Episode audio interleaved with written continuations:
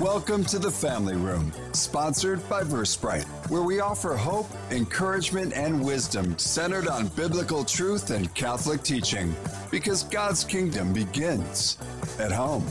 Now, welcome your hosts, Mari, John, and Craig, right here on AM 1160 The Quest, your Atlanta Catholic Radio. Welcome into another week in the family room. This is Craig Wiesmeyer, and I'm here with Mari Cleveland. Good morning. We're sorry John will not be joining us uh, on this episode. He is uh, diligently doing some other things for God, so keep us in him in your prayers. You know, Mari, we've got a conversation today with uh, Father Robert Sirico, who um, founded the Acton, Institute and also wrote a book, interestingly, on the economics of the parables, which I found interesting from a standpoint of uh, combining religion and economics or mathematics and how that all came about. I know you've done some research. So, what are your thoughts on what you've seen so far? What I love about uh, Father's book, and he's going to break it open for us today, is that he turns on its head some of the assumptions that people have made about what the parables are actually saying. And um, he takes it to a level where it's hitting our, us at our heart. So it's really not about you know, big picture, government systems, this is the way we should go, or, or you know, Christians are, you know, need to be more in tune with being a socialist or being, uh, or or being a capitalist, either one, but more in tune with what is God calling each of us to do, um, and who are we supposed to be following, and who is supposed to be our God at all times, and what does that mean as far as money and how we spend our time, and as we read the parables, what is the unique message for each of us, and how we're supposed to be living um, our lives. So that's what I that's what I, one of the things that I loved about about this book, and um, just once again how it turned some of the the assumptions that we have about what Jesus is trying to say on its on its head. Yeah, I think in, in a religious setting we tend to separate uh, economics capitalism from faith altogether. You know, it's everybody. Well, the love, you know, money is the root of all evil it's really the love of money. It's about the virtue or right. lack of virtue. Right. So right. I think right. Father will talk about that as well. So, um, well, I guess let's start with an opening prayer and then we can fully introduce Father. That would be great. So, Father, do you mind opening us in a prayer?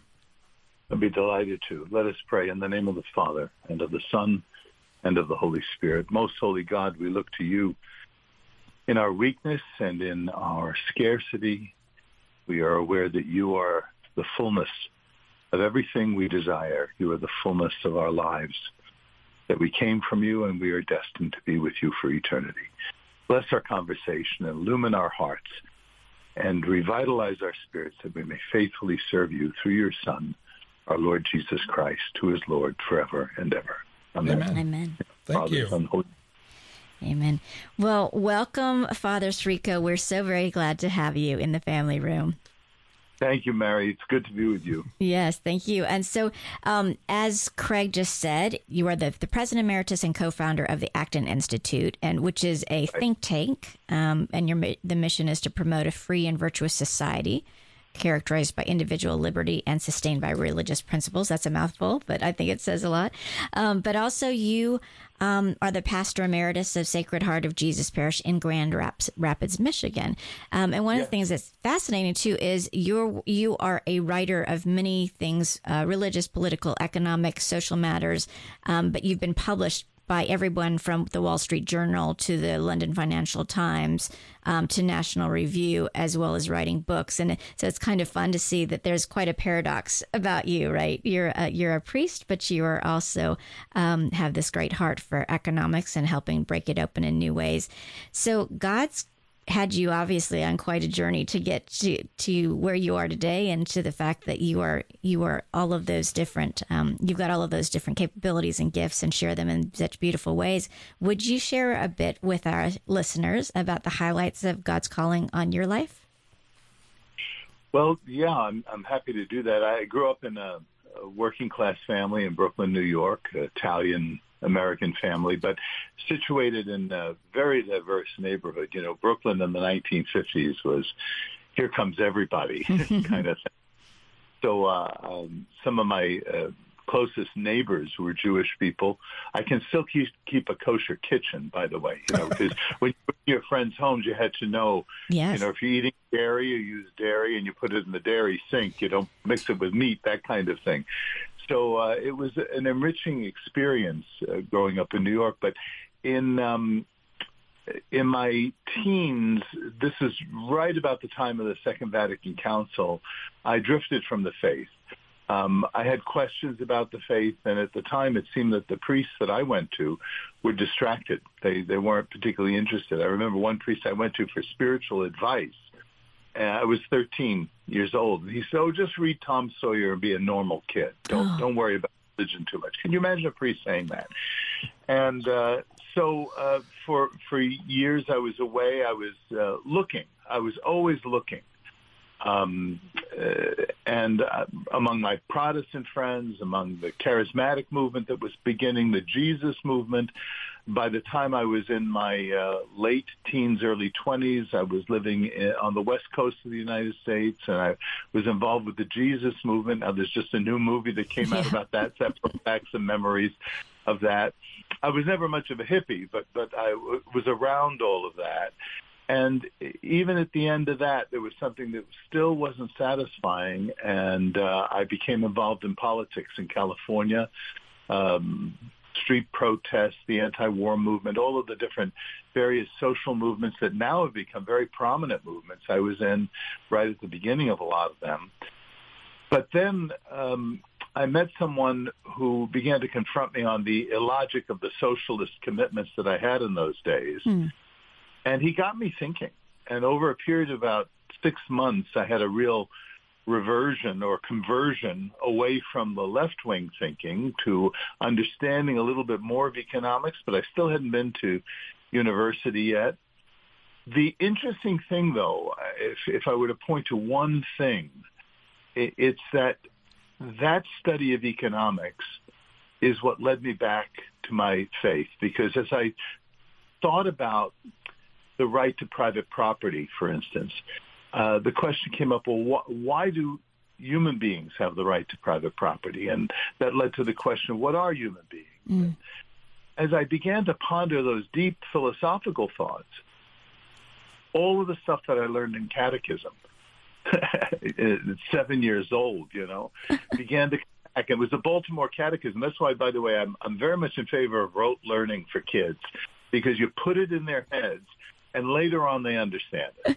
It's like, you know, singing the Star Spangled Banner. If you ever heard a little kid sing the Star Spangled Banner, it's hysterical. They don't know what they're saying. but later they think about it and they, they understand it. And that's what happened to me. And I came back then uh, to my faith uh, through the ministration of a, a great priest uh, who just loved me and loved looked past all of my confusions and all of my paradoxes. And uh, that over time rekindled uh, the vocation that I had as a very young kid when I would play mass in Brooklyn. and uh, I went to seminary. Well, I recovered the faith and then went to university, then went to seminary and was ordained a priest. So I've just celebrated my uh, 34th anniversary as a priest. Congratulations. congrats. That's wonderful.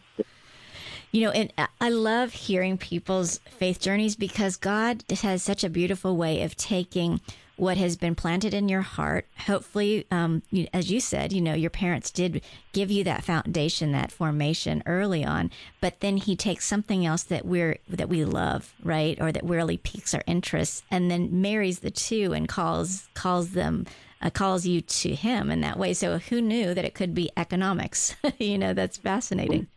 I'm a great believer that there's nothing in this world that can't be the occasion for the discovery of God. Yeah. You know, it's like Gerard Manley Hopkins, you know that Jesuit poet, the convert to the church. He wrote a beautiful poem, and it said, um, just the, the opening of it is, the world is charged with the grandeur of God. It will break forth like shining from shook foil. It's a, a marvelous lesson about how the world is so charged with God that anywhere you can bump into God, and that's what I did. If you, if you follow Him and and are willing to to trust Him, and sometimes that's scary. Yeah. That's Yeah. beautiful. what, what was interesting too, as you mentioned your early journey, um, what comes to my mind though is a couple of things. You know, bad teaching, bad catechesis from a priest that kind of led you away, but right. good uh, logical thinking with an open heart that brought you back. Because I think today we live in a world where we are not taught to think. We're not taught to think critically or logically. We're taught to we're taught to delve into our feelings mm-hmm. about something yeah. and just hold true to something like that. And I think it's awesome when you could what it sounded like you could be on this farther left fringe that was about a lot of emotion. There was truth in it, but a lot of emotion. But your openness to learning and understanding. It. I mean, to me, it's like having a conversation with my kids and saying, it's okay not to understand everything about our faith. It's okay to go to God and say, I'm not sure I believe that, but humbly right. sit in it and go seek out the answers mm-hmm. And come to the conclusion. So, how did that experience for you lead you to write a book that would simply be on the economics of the parables because now I mean you've really combined traditional education in a finance sense now with Catholic teaching and tradition. I mean, how do those two get married together?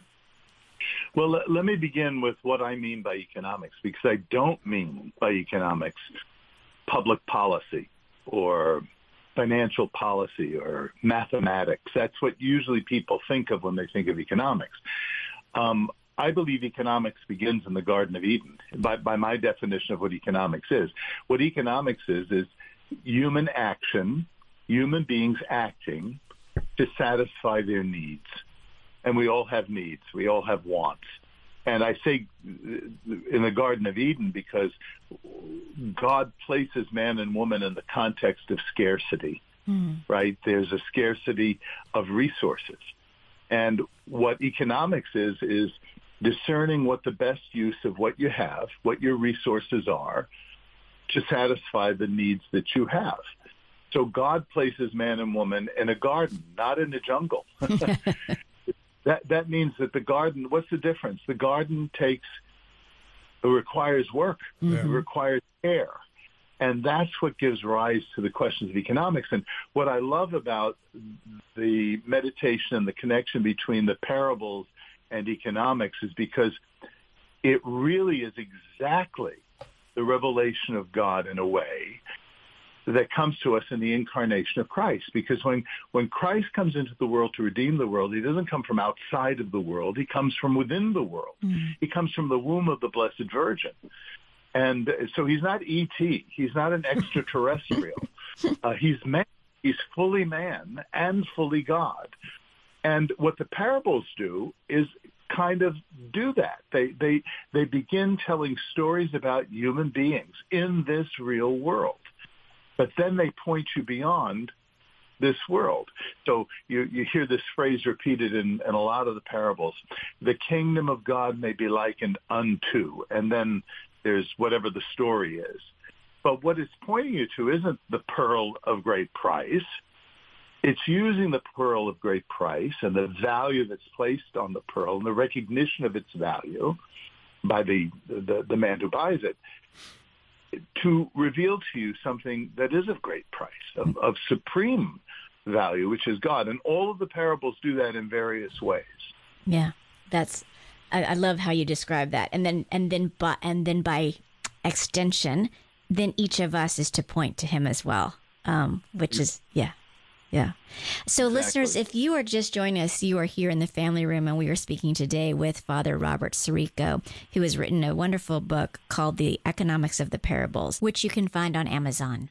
And once again, he's going to take you on a journey that's very different than what you normally think about when you're thinking about both the parables as well as economics itself, as he just described. Um, so, in, in talking about that, Father, you know, you just said take something, you know, here in this world, very tangible in many ways um, and pointing to God. We in the family room, we talk about how the kingdom of God begins at home. And um, and I know for many of us it did. So if you think about our listeners, our audience in the family room, um, people who are um, married couples, parents, grandparents, what application will this book have for them? Well, you know, you can write your own parable. you know, I, I can just imagine a mom. I, I was a spiritual director for a mom once, and she was talking about it's so hard to pray the rosary. She said when the kids are around, and she had oh I forget how many seven kids or something like this. Uh, how do I do that? I said, why don't you write your own rosary? Why don't you write your own mysteries? Because what the rosary is or encounters largely of the life of uh, the Blessed Virgin. Well, why why don't you do that? And so she wrote these decades of the rosary related to to her kids and her family and stuff. And uh, wouldn't that be a great parable? I mean, rather than the um, let's say the sower who sows uh, in the field, you know, and the the the seed falls upon various kinds of ground. What about baking Toll House cookies? uh, what, what what spiritual truths could be discovered in that, and the mixing of the batter and the the quality of the ingredients and the the kid who's licking the uh, the spoon, you know, common things that happen. What's the lesson uh, and the joy of a child enjoying the, the, the, the licking off of the spoon that tells us something about something that satisfies and satiates our lives for all of eternity. I mean, everything mm-hmm. becomes an occasion because why? Because the world doesn't make sense without God yeah. as the reference, right? Yeah, yeah, that's great. I like that you can really take your everyday and encounter God if you're intentional, mm-hmm. you know, doing that. Let God speak to you through those simple things. You know, to, to your point about, you know, economics led you back to the faith, right? I mean, God can take the most simple things. I remember when I was going through an experience as a teenager and um, was really trying to be intentional about hearing God and praying. And I remember being at a bonfire and somebody threw something in the bonfire. And just as clearly as if, because my father was next to me, would have said it to it, I remember God saying, So consuming is the fire of my love. Mm. That was just one of those experiences out of something very basic. So I appreciate the fact that you would give somebody that advice. Now, to pivot a little bit, one of the things you had talked about was the seven deadly sins. Yes. And, you know, oftentimes we are focused on the wrong thing there. So, would you talk more about that in context of your book and, and what you want us to get out of that? Sure. Well, uh, you know, the the seven deadly sins we all know. You know, there's uh, lust and rage and gluttony and you know all, all the mm-hmm. different ones. And what we tend to do is think of the material dimensions of these things as sinful. But what I try to do in, in that section, where it's just a paragraph really, it just hit me as I was writing the book. You know, it's not, um, it's not sex that's sinful. It's lust that's sinful. Mm-hmm it's not the material world that's sinful. It's making the material world your God. That's the lesson. And if you go through all the seven deadly sins, it's not even um, anger that's sinful. It's wrath that's sinful. Uh, and so what we have to do is look beyond just the material and look for things to blame ourselves. How many people come into confession and they confess gluttony and they're as skinny as a rail? Mm. you know? mm. Well, they are committing gluttony by uh, making uh, f- food uh, an idol. Yeah. Um, I guess you don't have to consume a lot of it to make it an idol, but anything can become that.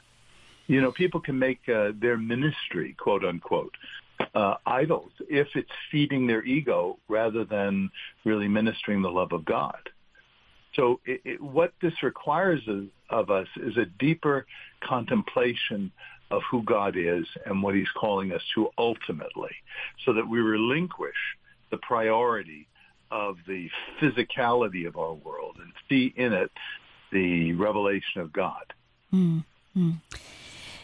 You know, and you take us deeper, just just as you just did with that insight, deeper into um, our understanding of things like the seven deadly sins, and then deeper into the parables that also cut to the heart of the issue, right? So, in your book, you really talk about how Jesus is um, it, it's for each of us individually. I mean, that's what I got out of you know uh, understanding more about what you wrote about. It's each of our hearts and how Jesus is speaking to each of us personally and, and individually, not not how we're supposed to form governments or governmental programs or things like that, but who we are supposed to be individually. Um, what comments do you have about that? And just just um, kind of breaking open, beginning to break open the, the book and the contents of the book a little sure. bit for well, our listeners. just to begin, Mari, where you where you started there, you know, it, if we begin with, well, how do we build governments? Uh, how do we build politics and all of that, and neglect who it is that's doing the building? Mm. In other words, we forget who we are. If we don't have a right anthropological understanding, the nature of the human person. You know, um, I think it was St. John Paul II made this quip. He said that anthropology is Christology, mm. and Christology is anthropology. What does he mean by that? Well, Christology is the study of Christ, and anthropology is the study of man. And what St. John Paul was saying was that if you study man down to his core, you come up with Christ.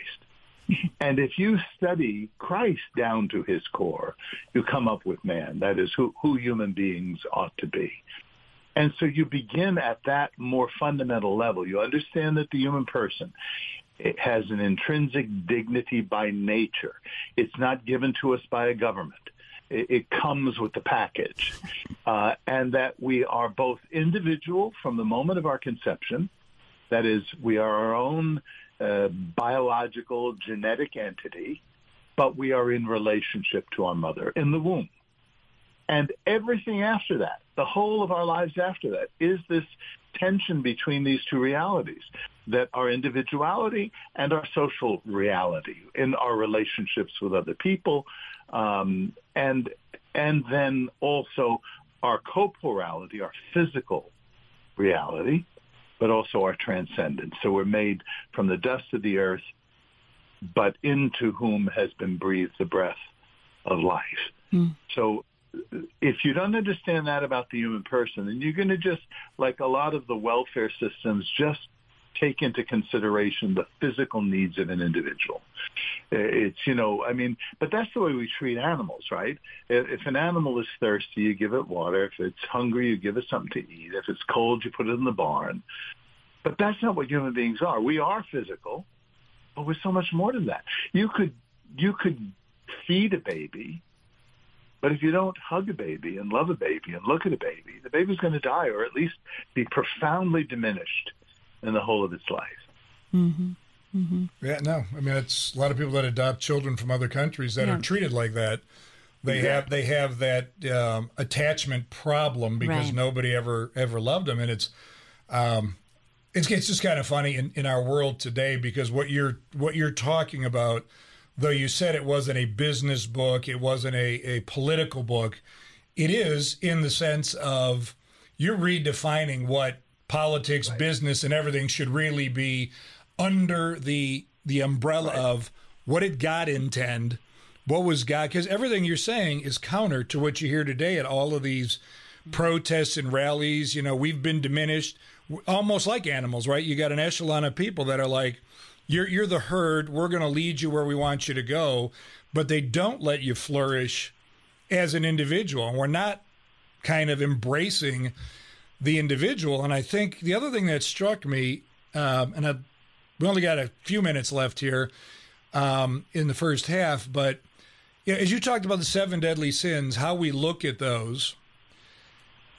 tying that, frankly, to how we look at people in our communities that may represent some of those sins. Hmm. How oftentimes we look at their sin, meaning you live a certain lifestyle or you have a certain, you know, belief that's really counter to what we would consider Christian. And all we focus on is the sin, and we lose right. the humanity of the person. As you talk yeah. about spiritual direction, you know, I've been in spiritual direction, I, I offer spiritual direction where is God in it? What is broken within that individual that leads them into that life? But we seem to be so focused on the negativity, we're losing sight of loving the person for who they are. How do we reconcile that? I mean, because we're all trying to make our point. How do we change our view of that? Well, here, here's the image I would give you to to. We love images. I, yeah, no, I, I, do too, and that's what the parables are, right? They're images. Um, and it's the image of we, we look at people who are grasping onto something that we see is harmful to them, but they're holding on to it because it's what they they think they need, and we come along and say, "Give me that. Put that aside. That's hurting you," rather than displaying to them, showing them something that's far more beautiful, far more uh, fulfilling, and saying, "Why don't you? Why don't you take this?" If we do this in the right way, they relinquish what they're grasping, and they'll grasp what we're offering. But it, it really takes confidence in the gift that we think we have first and foremost. And that's what we're lacking in the church today. I think that a lot of our leadership has forgotten the gospel is really true. We don't have to dress it up. We don't mm. have to make it relevant. The truth is always relevant. Yeah. So what we need to do is just clarify it and present it and love people. Yeah. Well, that was profound in yeah. a very simple way, though. Thank you very much. It is. Um, so, when we come back from break, Father, we're going to ask you to dig deeper into the book itself because you do do such a beautiful job of um, you. You talk about thirteen different parables, and it's funny how you had twelve originally, but then people said, "Oh, wait, you got to talk about this one as well." Right. right. So, you take us through about thirteen different parables, and we won't have time for all thirteen, but I think we could get into a few of them and have you really break open for us um, just the learning and the understanding understanding. And as you said, you know, economics is really um, how we act to satisfy our needs. And so, how are we taught to act to satisfy our needs? What are the moral implications? What are the virtuous implications? You know, as we as we learn from these parables individually, each one of us. Um, so we're we're looking forward to hearing about that right after our break. We'll be right back inside the family room in moments. Sponsored by Versprite on the Quest. In today's world, cybersecurity is critical for your business. Award-winning Versprite provides solutions to protect your company from hackers. For protection now, see versprite.com. That's V-E-R-Sprite.com. The Quest thanks Versprite for their support. The Quest presents Pro-Life Minutes. Healthcare providers should care about health, right? Why then has Planned Parenthood's actual women's healthcare services dropped over 72% in the last 10 years? Abortion is not healthcare. Abortion kills. Planned Parenthood is the largest abortion provider in the United States, with 700 abortion facilities, and in the 2019 fiscal year, they ended 345,672 innocent American lives. This is an increase of 13,000 in the last year and 25,000 over the last two years. To put that in context, that is about half the population of Washington, D.C. Why then does the United States government continue to send the millions of taxpayer dollars in funding and grants year after year? If we don't stop them, no one will. Let's love God by loving life. Show the world that every life matters by speaking up for life at every opportunity. For more homegrown wisdom, visit thequestatlanta.com. Here at The Quest, we often hear how our programs touch hearts and change lives. Now more than ever, people need to hear the truth and beauty of the Catholic faith. As a 100% listener supported station, The Quest relies on monthly donations to stay on the air. Please consider making a monthly donation to The Quest and help us continue to provide inspiring Catholic programming. Monthly donors are the lifeblood of the station. Visit thequestatlanta.com to donate. Thank you for your support. Hi, this is AJ with The Quest. Did you know that we are on a mission to invite, inform, and inspire listeners like you? We want you to embrace your journey and take one step closer to God by not only listening, but engaging with us. In fact, we could use your help with making this vision a reality. I ask you to prayerfully consider joining us as a missionary to help with volunteer tasks at our studio in Roswell, Georgia. If you feel called to help and would like to learn more, please send us an email at info at thequestatlanta.com. Does your parish, charitable organization, or ministry have an upcoming event that you'd like to promote? Advertise it on AM 1160 The Quest Community Calendar. It's easy and there's never a fee. Just visit thequestatlanta.com, click on events, and submit your activity or event. Enhance the success of your community outreach event. Take advantage of the Quest Atlanta's complimentary community calendar and gain more exposure to the Metro faith community. Submit your event at thequestatlanta.com today.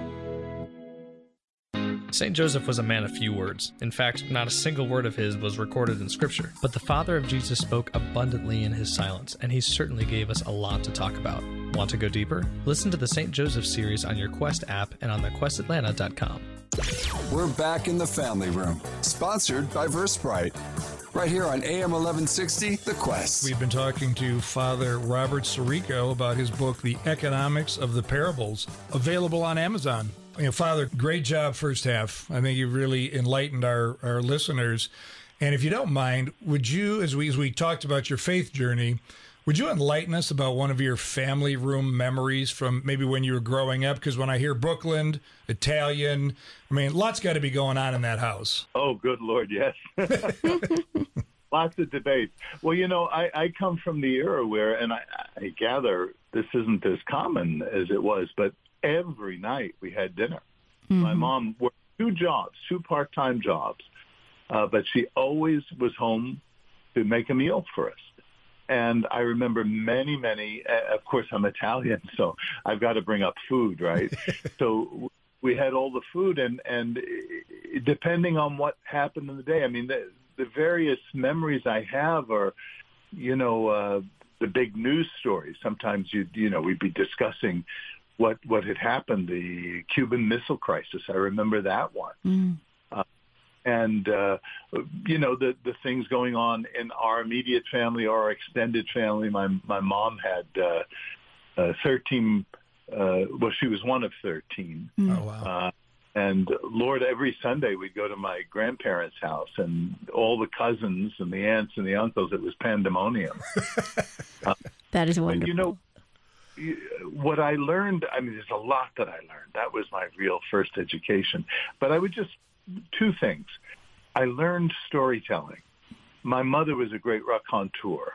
You know, you, you asked me at the beginning because you did a little background check on me about my brother as an actor, uh, and I'm a, a priest, you know, a preacher. Um, where did we learn that? We learned that from our mom because she could tell stories. Uh, we also learned how to interact socially. I mean, you couldn't but help, you know, uh, bouncing off cousins and aunts and uncles with different personalities. So th- those are, are real rich memories. Not all of them pleasant, but all of them enriching and uh, I find very valuable for who I am today. Yeah, I love your memory because we can totally see it. I think we can all see, we can envision um, both your family table as well as getting together at your grandparents and just, just as you said, the chaos, the pandemonium, but also just so much cool stuff. But I think what I love about your family memory too is it's really an encouragement to us to remind us when things get in the way, when sports or other things get in the way of us being able to sit down and enjoy a meal together. I remember when my son was about 12 or so, he played um, flag football. Um, or actually, I'm sorry, he'd gone from flag football. He played a regular football for a little while. And um, it was interesting. It, the practice happened to be right at dinner time. And he told us partway through the season, and it was only one season of his life, he told us partway through the season the thing that he missed the most was having dinner together as a family. Wonderful. Yeah, isn't that yeah, interesting? You, you, you planted the seeds there. Yeah. There it is. Yeah, and I didn't even know that that, that he noticed or that that was so important. But you're exactly right. So it was interesting. Um, so, uh, Father, before the break, we were talking obviously about your book, The Economics of the Parables, and um, we mentioned that you uh, had 13 different parables that you chose for the book and you wrote about. Um, would you break up on a few of those and what your scholarship, what your research led you to understand um, about those economics and maybe how we can apply them to some of the moral decisions that we make every day. Because i think we don't oftentimes think about that that they are there for us to to make our own moral decisions. Um, i know there were so many great ones and that link especially to family whether it's um, the prodigal son um, or as you say the merciful father or the good samaritan. But um, would you choose uh, several and go ahead and start talking through them for us well, let's start with the because you mentioned family. Let's start with the uh, prodigal son. Um, this is uh, this is the thirteenth parable, by the way. You know, I, I had done twelve, uh, and the editors immediately bought the book, but they said you have to do the prodigal son, and I thought economics prodigal son. Okay, let me see what I can do, and I only had a month to write it. but the more I got into it, the more I could really see. And and the the, the reason I say it's the the story of the merciful father, this is what the commentators say, they point this out, because the center of the story is not the prodigal son. The center of the story, the anchor uh, around whom the story pivots, is the father. And the father is in relationship to these two sons, one the younger, the other the older, who doesn't really come into play until later in the parable. And of course, the more interesting character in the sense that, you know, he has this dramatic life is the one who takes the inheritance, goes and spends it, ends up in a pigsty and comes back. Um, it's interesting. You just mentioned your son who was formed and he had an idea and they said that you didn't know was there mm-hmm. until he missed the meals. I think uh, of that in relation to that prodigal son because he has dissipated all of the money He's sitting in a very unpleasant surrounding. And something in him says, I know what I'll do. I will go back to my father. And then he begins to make his little confessional list. You know, like the kids come into the confessional and I can hear their, their piece of paper with all their sins on it, you know. Uh, and he does that. He says, and I will say to my father, Father, I have sinned against heaven and earth. I'm not worthy to be called your son uh, receive me as your, your servant. And he gets up and he goes back to his father. And while he was yet away off, this is the beautiful story of the father running down. There's such an emotive encounter. Uh, and he begins to recite his list. And you notice that the father cuts him off. He never finishes his list. Mm. He just restores him and then brings him home. And then there's rejoicing. Um, now that's what we always think of when we think of the, the story of the prodigal son. But I think equally important is this older son who is also portrayed outside the house. Mm-hmm. He's out in the fields. He's out with his servants. And he hears the celebration going on. He says, what's going on? Oh, your, your, your, your younger brother has come back and your father has killed the fatted calf. And um, and now there's rejoicing, and he goes and he's still outside the house. The younger son, the, the whole story ends. The, I'm sorry, the older son. The whole story ends with the older son. I picture him on a back porch, uh, not in the celebration. And the father comes out again and says, but your your brother was dead and he's alive. He's lost. He's been found. You must come in and rejoice. And then it ends. And this, by the way, I think is one of the reasons for the enduring quality um, and enduring nature of the parables because uh, we keep coming back to this and it keeps coming up in our head. What if he had gone in? Or what if he had stayed out? We simply don't know the resolution to the story, so it stays alive in our mind. Now, the economic dimension of this is that both of these sons are seeing their father in terms of the material hmm. benefit. Mm. The young one who takes his inheritance, the old one who wants and has it, but never realized that he had it. Yeah. Uh, and uh, and all the complexities of Jewish law in terms of inheritance rights and all of the, the questions of economics that relate to that occurring in this context. By the way, and this you can use this if you're ever teaching a class or or tell it to your priest because it's a great opening uh, story for if you're preaching on the prodigal son. A little girl was uh, in Sunday school class and the teacher had taught all about the prodigal son, the whole story. And at the end said, um, okay, now boys and girls, at the end of the story, who is the only one who was unhappy at the end of this story? And little Susie gets up and says, I know, I know. Okay, Susie, stand up and tell the class. And Susie answers, the fatted calf. so, That's uh, funny. I was glad the opportunity to reflect on that, you know, that, that the editors really pushed that one. Well, and as you tell that as you tell that story, and we're we're familiar, obviously, with that parable. Um, but just that idea of once again um, kind of a the lectio divina opportunity to put ourselves you know who do you relate to do you relate to the younger son do you relate to the older son do you relate to the father and um, when i look back at the definition that you gave us for economics human beings acting to satisfy their needs it comes out so clearly in that story, right? Each of them, you know, acting to satisfy their needs, and then it catches us up sh- short. You know, who am I being? Am I the older son?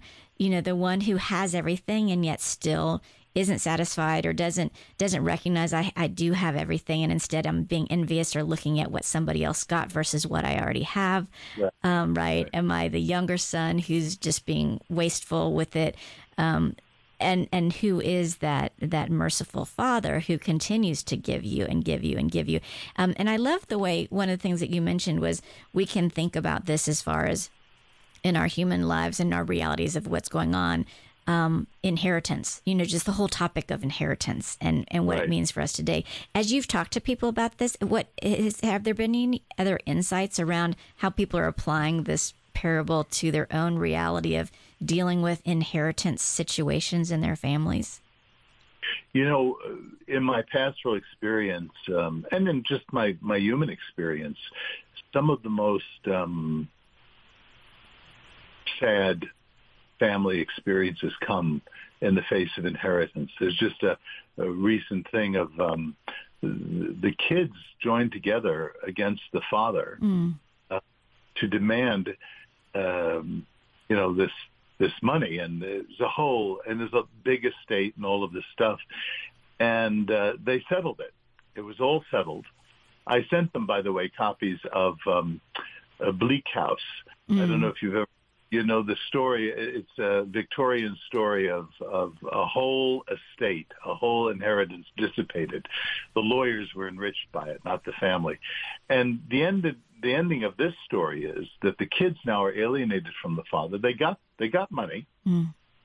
They didn't get as much as they would have gotten because the father had already planned for them to have all of this when he died. And they preempted that. They wanted it here and now. And they got it. Uh, but they got a, a fraction of what they would have gotten. It's, it's very sad when you see the negative part of it. On the other hand, I know another family and there, there were uh, uh, four, uh, four girls and these girls have worked so beautifully together. No trace of, oh, I want that. Mo- Uh, mother had that. And she told me I could have that, you know. Uh, there was none of that, no trace of that. And these four girls are together and they're aiding one another in their own grief and the loss of their parents uh, and the children. It's just so edifying and beautiful to see what comes out of that on a more substantial level than just what's in the bank account. Mm, that is a great example. Yeah, you know, how in today's world we could live those examples if we really prayed and thought about it like you did, not looking at somebody else saying, oh, well, I want what they've got because, you know, somebody gave them more than I do. It's not fair. I deserve.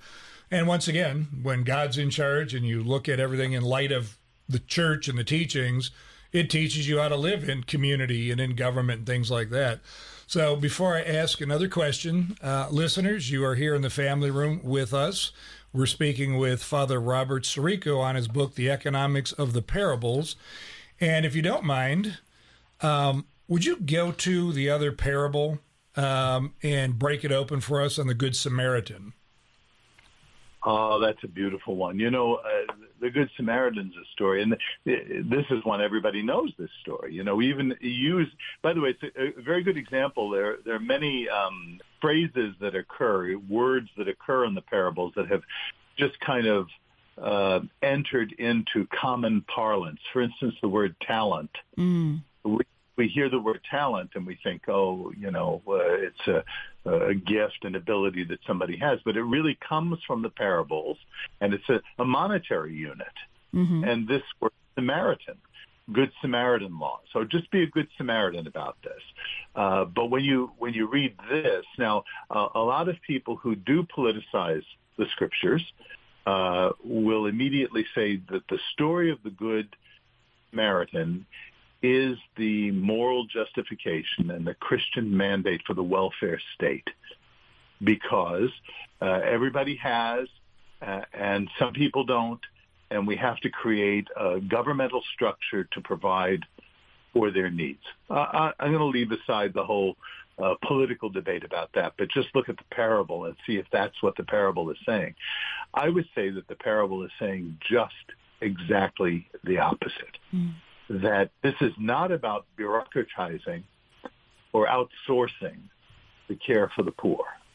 This is about a mandate to encounter the poor. And if you if you really you said Mari um, that uh, you know in uh, in Lectio Divina that we, we should ident you know look at the characters we identify with.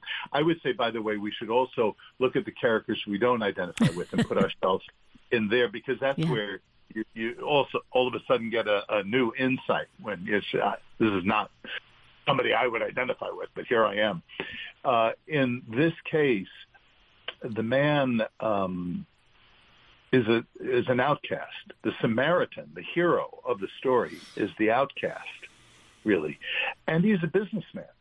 Obviously, he's a businessman because he has business on the Jericho Road. And if you go to uh, Israel and you you go from from Jerusalem to Jericho, you see the road on the uh, from the freeway. You can see it's still there. Mm-hmm. Uh, this long, and you can imagine in the ancient world how isolated this was.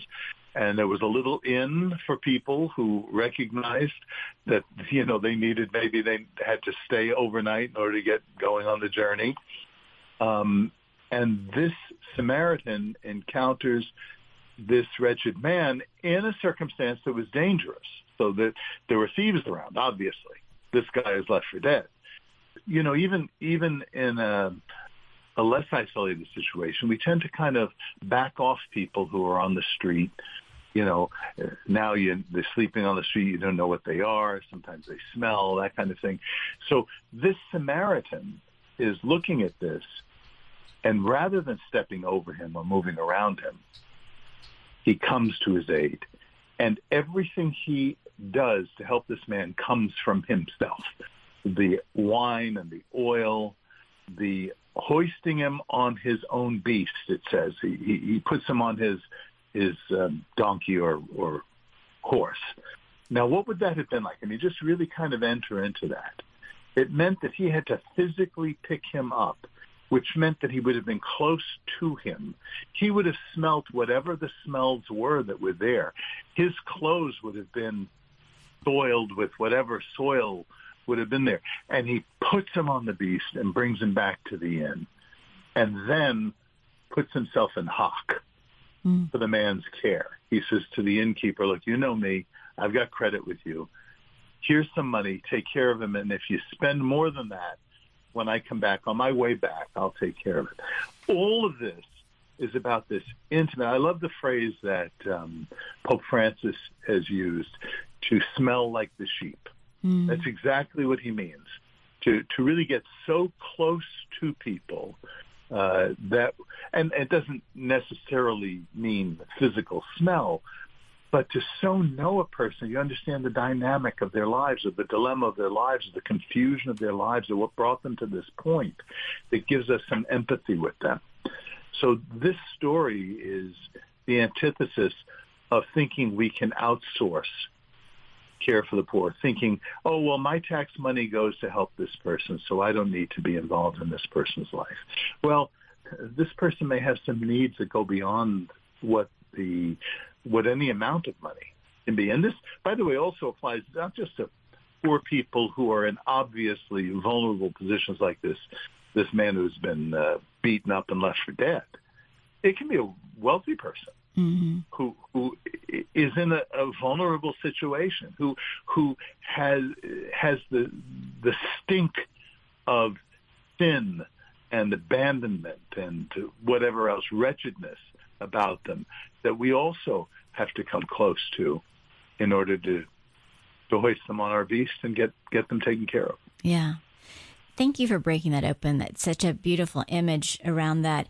And I heard you say too that you know, if we do farm out our responsibilities and say, oh, the government's going to take care of it, I love the way you said it limits the need for a good Samaritan in the first place. You know, right, right, and right. and because we're outsourcing those moral obligations, so it then yeah. it doesn't even give give us that call to become that good Samaritan. Yeah.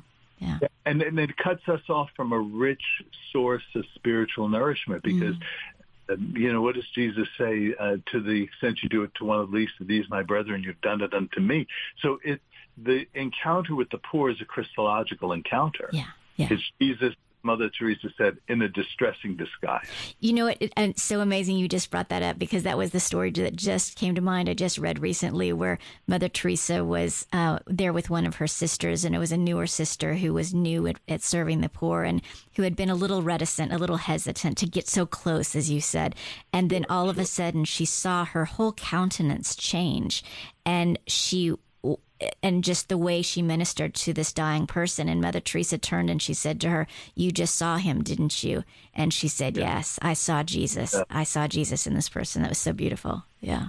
You, you, there's a, another story of Mother Teresa I always remember. Sim, similar to this, she the, some reporter came from the West and wanted to interview Mother Teresa, and uh, she um, was tending to someone. She said, "Will you come with me? I'm I'm ministering. You know, I'm cleaning this person." And the reporter watched cleaning this dirt off and the pus and all of the rest of it.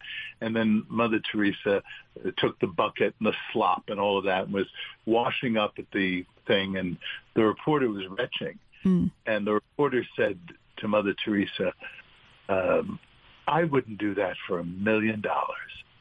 And Mother Teresa said, Oh, neither would I. That's wonderful. That's funny. You know, one thing that did come to mind before I asked the next next question was, and I think it was a pope that talked about government involvement in our personal lives, and basically yeah. said that government at best is amoral, and at worst is immoral. Mm. And if that's yeah. the highest standard we're going to reach to, then we really do need to be focused on uh, what is God telling us through your parable, the parables, and everything, how do I impact the society around me? Because the Catholic Church has been involved in more things from education to orphanages to hospitals and boots on the ground, like you just said, Mother Teresa. Mm-hmm. So that leads me to a question because you you hear it more often um, today than you ever have. Take it from my opinion on Satan twisting the truth of the Gospels like he used to and try to lead Christ astray. So many people look at the Acts of the Apostles, where the early apostles lived in community, gave their goods, as a symbol of, see, Christ in his church is a communist, a socialist. Tell everybody, though, what's the difference between the early Christian Christological perspective on mm-hmm. that mm-hmm. compared to Mark's version of it. Yeah. Well, and not um, Saint Mark, by the way. right. No, and it was Marx and Engels who said that uh, this, he, they called it primitive socialism. The Christian Church uh, was primitive socialism. So, uh, do you know the best answer to that came from Winston Churchill? Uh, he really puts it very well. He said the um, the socialism of the early Christians said, all that is mine is yours. The socialism of today says, all that is yours is mine. Mm. What's the difference? The difference is what Christ inspired us to do in sharing our wealth and sharing our resources was that he inspired us, that the moral act was our relinquishment voluntarily to, to give of, of what we have. Today, you can't accomplish a moral end by coercing people. Uh, you know, even if your money that's been confiscated from you in the form of taxation or whatever, even if that went to help the poor, how does that spiritually benefit you if that's not your choice? Mm. So I think, uh, aside from the inefficiency of government bureaucracies, which we could talk about, the moral point is that you're not benefited by the fact that somebody takes your money and uses it for good. You are spiritually not benefited by that. Mm. Yeah, nor is the receiver. No, there's no bond. There's no community.